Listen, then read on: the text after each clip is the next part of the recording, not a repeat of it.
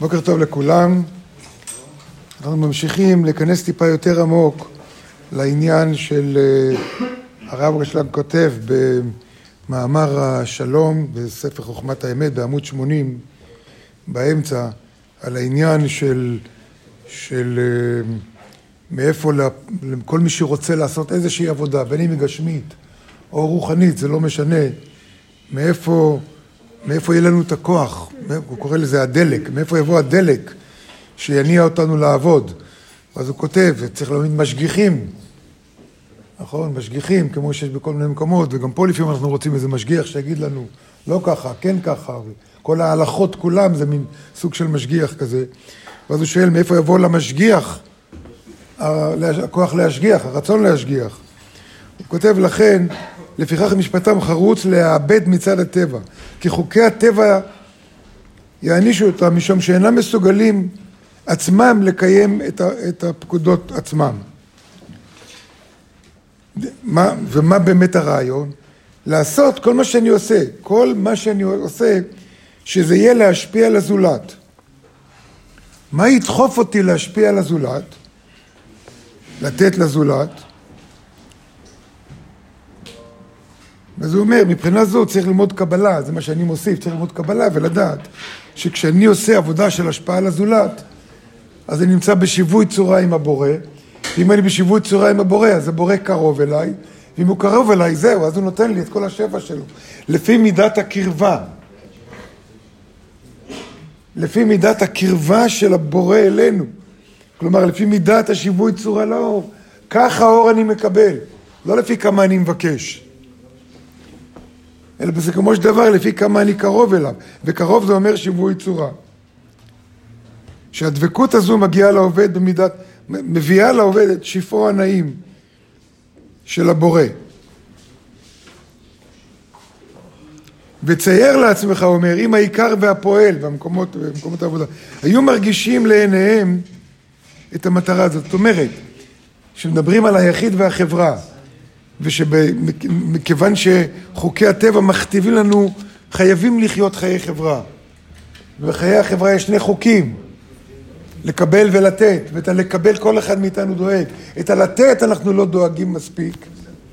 כל אחד חושב שהוא נותן מספיק, אבל כולל אותי, חושב שאני נותן מספיק. אבל אנחנו לא נותנים מספיק, כי כמה, אני, כמה צריך לתת? כמה צריך לתת?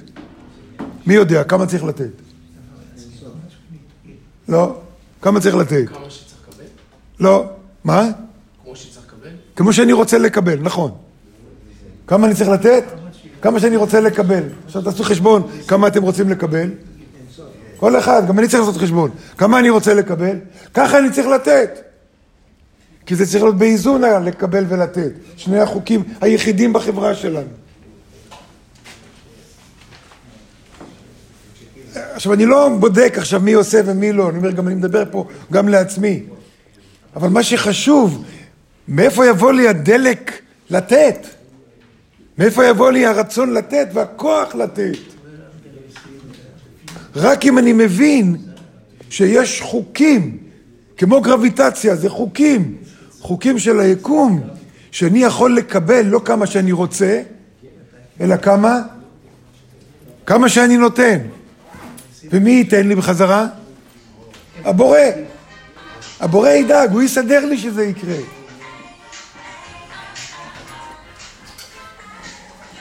הוא יסדר לי שזה יקרה. מה, עכשיו אני צריך להאמין בבורא? עכשיו אני צריך להיות דתי?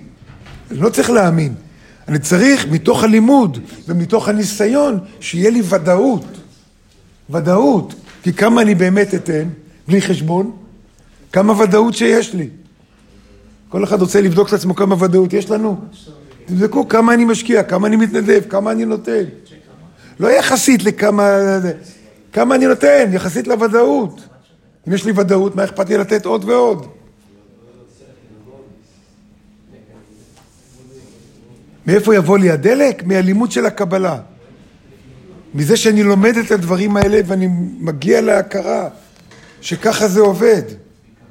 לכן הוא אומר לך, צייר לעצמך, אם העיקר והפועל היו מרגישים לעיניהם את המטרה הזאת בעת עמלם, לאושרם של החברה.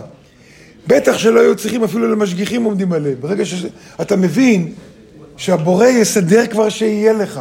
זה לא שהבורא ייתן לך משכורת בבנק, אבל הוא ידאג לזה שמישהו צריך לתת לך וזה וזה, זה יגיע אליך.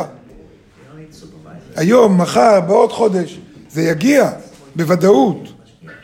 כי כבר היה מצוי להם הכוח המניע, קורא לזה מוטיב פאוור, הכוח המניע בסיפוק גמור ליגיעה גדולה, עד להרים את החברה למרומי העושר. כל אחד היה נותן בכיף.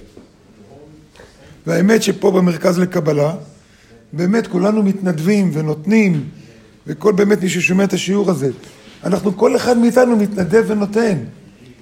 השאלה אם אני מתנדב ונותן ומשקיע באותה מידה שאני רוצה לקבל. לא, למה? למה לא? כי הוודאות שלי לא מספיק גבוהה. יש לי ודאות, אבל היא לא גבוהה מספיק. וזה כל העבודה הרוחנית שלנו. זה כל העבודה הרוחנית שלנו. זה להגביה את הוודאות שלנו. עוד ועוד, עוד פעם עוד מבחן, עוד מבחן, עוד טיפה. זה לא עכשיו לקפוץ לוודאות טוטאלית, מ-0 ל-100, אי אפשר. אבל כמה ודאות שיש לי היום? כמה ודאות שיש לי היום? עוד טיפה. וכל יום עוד טיפה. כל יום עוד טיפה. עד להרים את החברה למרומי העושר. באמת, היא אשר הבנת הדבר באופי כזה צריכה לטיפול רב.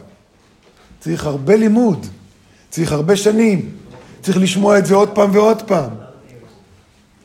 וזה שאני עכשיו מלמד את זה, מה זה אני מבסוט? כי גם אני שומע את זה עוד פעם ככה. ולא רק זה, אני שומע, אני מלמד, אז אני אומר, רגע, אני צריך להיות יותר בוודאות. איך אני יכול להוביל אם אני לא יותר בוודאות? כל אחד ואחד מאיתנו, הוא בסדרים נאמנים. בכל מקרה, הוא אומר, הכל רואים שאין זכות קיום לחברה זולת מצד הטבע העקשני. הטבע הוא עקשן והוא לא מוותר.